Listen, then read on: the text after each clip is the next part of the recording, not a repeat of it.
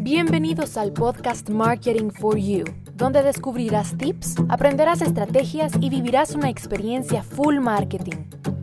Con Daniela Montenegro. Hola, hola, bienvenidos a un nuevo episodio. Continuamos hablando de marketing, el mundo apasionante del marketing.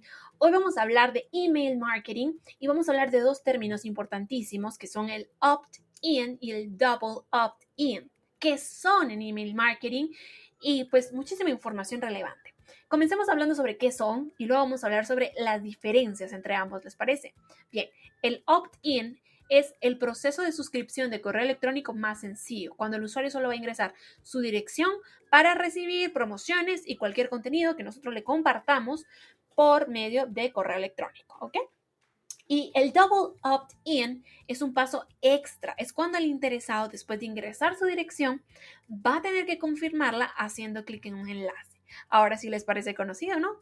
Hay muchas marcas que utilizan esta estrategia. Nos registramos, boom, pero luego dice, revisa tu bandeja de entrada porque te hemos enviado un correo de confirmación y ahí está el double opt-in, ¿ok? Entonces, tanto el opt-in como el double opt-in sirven para el mismo fin, que es que las personas registren sus correos electrónicos y nosotros tengamos una base de datos, pero no funcionan igual. Cada uno tiene sus ventajas y cada uno tiene sus diferencias, así que nosotros les voy, mejor dicho, nosotros, ¿verdad? Nosotros lo que tenemos que hacer es enfocarnos en ver cuál de las dos estrategias nos funcionan para nuestro emprendimiento, para nuestra estrategia de marketing digital, porque tenemos que conocer a nuestro consumidor y tenemos que saber si nuestro consumidor está dispuesto a hacer ese paso extra o si nuestro consumidor busca una solución inmediata y no quiere ese paso extra. En fin, es mucho de conocer. Pero vamos a hablar ahora de ventajas. Vamos a hablar de ventajas para que ustedes vayan conociendo a profundidad estas dos estrategias y vayan viendo por qué cada una es buena y cómo las pueden utilizar. Las ventajas del opt-in, que les voy a recordar que es cuando yo me suscribo, ingreso mis datos, mi correo electrónico y ya está, es que es tan sencillo registrarse que la mayoría de veces un visitante lo hace sin pensarlo dos veces. Y más ahora con el, el, formato de Google que auto rellena la información. O sea, es como colocar el clic y ya te llenó todo. Entonces la gente lo hace sin pensarlo dos veces. Es una ventaja. Lo segundo es que es ideal para equipos que quieren hacer crecer su lista de contactos para sus esfuerzos de ventas. Tienen un lead magnet y entonces van a estar recaudando muchos contactos.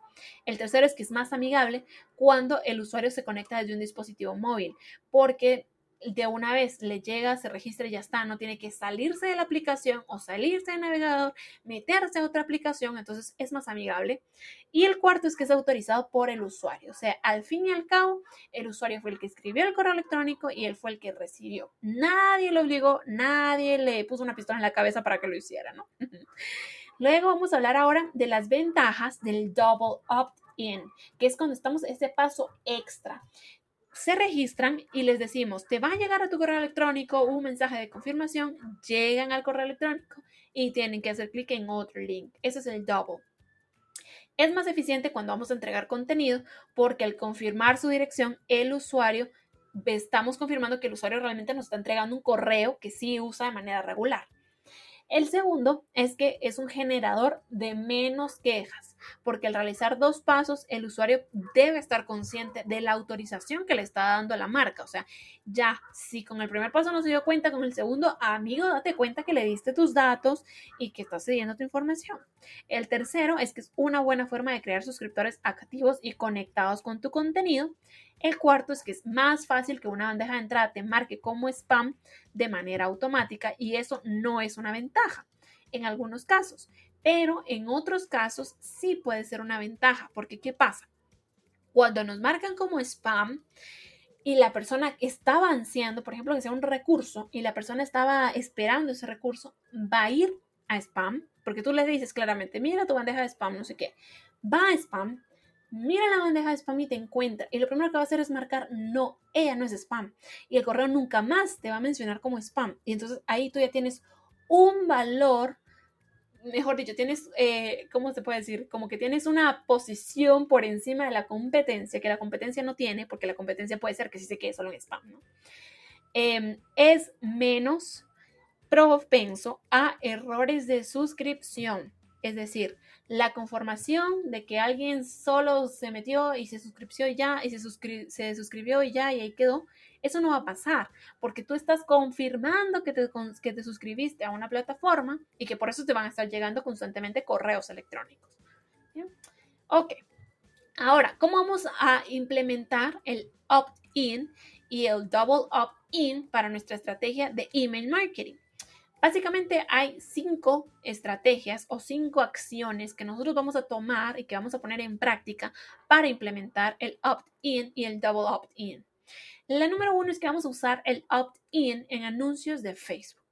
Aunque esta opción no es gratuita, porque claro, ningún anuncio en Facebook es gratuito, hay que pautar, sí está diseñada para que nosotros podamos hacer rendir el dinero que invertimos y que rinda realmente, ¿no? Entonces, Facebook encuentra segmentos que aún no son parte de nuestra audiencia, que comparten características que nos que los hacen valiosos para nosotros y lo va a recopilar mediante un opt-in, correo y número de teléfono y nombre, por ejemplo. No va a mandarle un correo a él para que haga confirmación ni nada. Va a recopilar los datos que para nosotros son importantes. La segunda es que vamos a se puede, eh, mejor dicho, no se puede, sino que debes redactar una política de privacidad transparente y confiable que le dé a tus seguidores esa seguridad de que los datos que ellos están proporcionando van a ser única y exclusivamente para tu blog, para mandarles promociones, para enviarles contenido, para enviarles newsletters. Eso es súper importante que lo hagas dentro de tu estrategia de email marketing con opt-in y double opt-in. Con cualquiera de las dos tienes que notificar que sus datos están seguros. La tercera es premia el registro double, double opt-in. Ese paso extra lo debes de recompensar porque es un punto a tu favor. Entonces, ¿cómo lo vas a recompensar? Con un descuento en su primera compra, con un contenido premium de manera gratuita, que ellos se sientan especiales, que el haberse salido del navegador para irse a meter a su correo electrónico realmente valió la pena. Es un paso sencillísimo, pero al usuario digital le da pereza, señores. Entonces, hay que premiarlo. La siguiente es adopta la verificación de email en tiempo real. O sea, que no se tarde el correo de verificación en llegar días, porque la gente ya se olvidó. El correo de verificación tiene que llegar ya. Si alguien ingresa una, una dirección no válida, pues que ni siquiera llegue ese correo a tu lista de contactos, porque entonces después tú vas a tener un montón de lista de contactos con contactos falsos que a ti no te aportan nada. Pide lo necesario en tu formulario. Eso es lo siguiente. Tanto para opt-in como para double opt-in, es buena idea pedir poca información en el formulario de registro que no se lo hagas cansado a tu usuario digital. Pide poco, lo único, lo relevante, lo que tú realmente necesitas.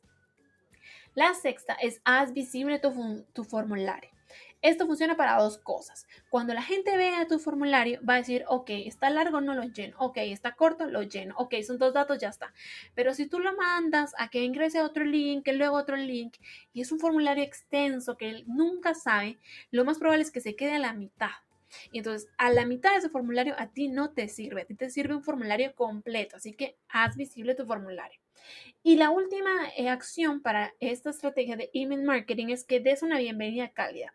Cuando se trata específicamente en el caso de double opt-in, que tú le mandas un correo de confirmación, pues en ese correo de confirmación dale una bienvenida cálida, ofrécele contenido de calidad a partir del segundo paso. Justo en el instante que tu nuevo seguidor reciba ese primer correo de tu marca en tu bandeja de entrada, que no se le olvide ese correo, que te recuerde, que lo busque después porque ahí hay contenido de valor. Dale una bienvenida cálida. Bien. Bueno, pues estas son básicamente las siete acciones cuando comiences que debes que poner en práctica, que es lo recomendable que pongas en práctica cuando comiences a implementar una estrategia de email marketing y logres las suscripciones a través de un opt-in o un double opt-in. Ya aprendiste algo nuevo. Puedes recibir suscriptores desde Facebook, aunque no tengas página web, que es lo recomendable. Desde Facebook incluso podrás tener suscriptores y podrás ir armando tu base de datos. Bien, pues con esto terminamos la cápsula de contenido del día de hoy. Ya sabes que espero que siempre te esté aportando muchísimo contenido de valor que puedas poner en práctica y no dudes del potencial de una base de datos, ¿ok? No dudes del potencial de una base de datos. Tener una base de datos, señores, es un tesoro, así que ve armándola poco a poco, pero ve armándola. Bien, un saludo a casa, mis queridos eh, escuchas, se dice. Nunca había hecho eso. Pero les mando un saludo enorme a casa. Ya saben dónde encontrarme y los espero en el próximo episodio. Bye bye.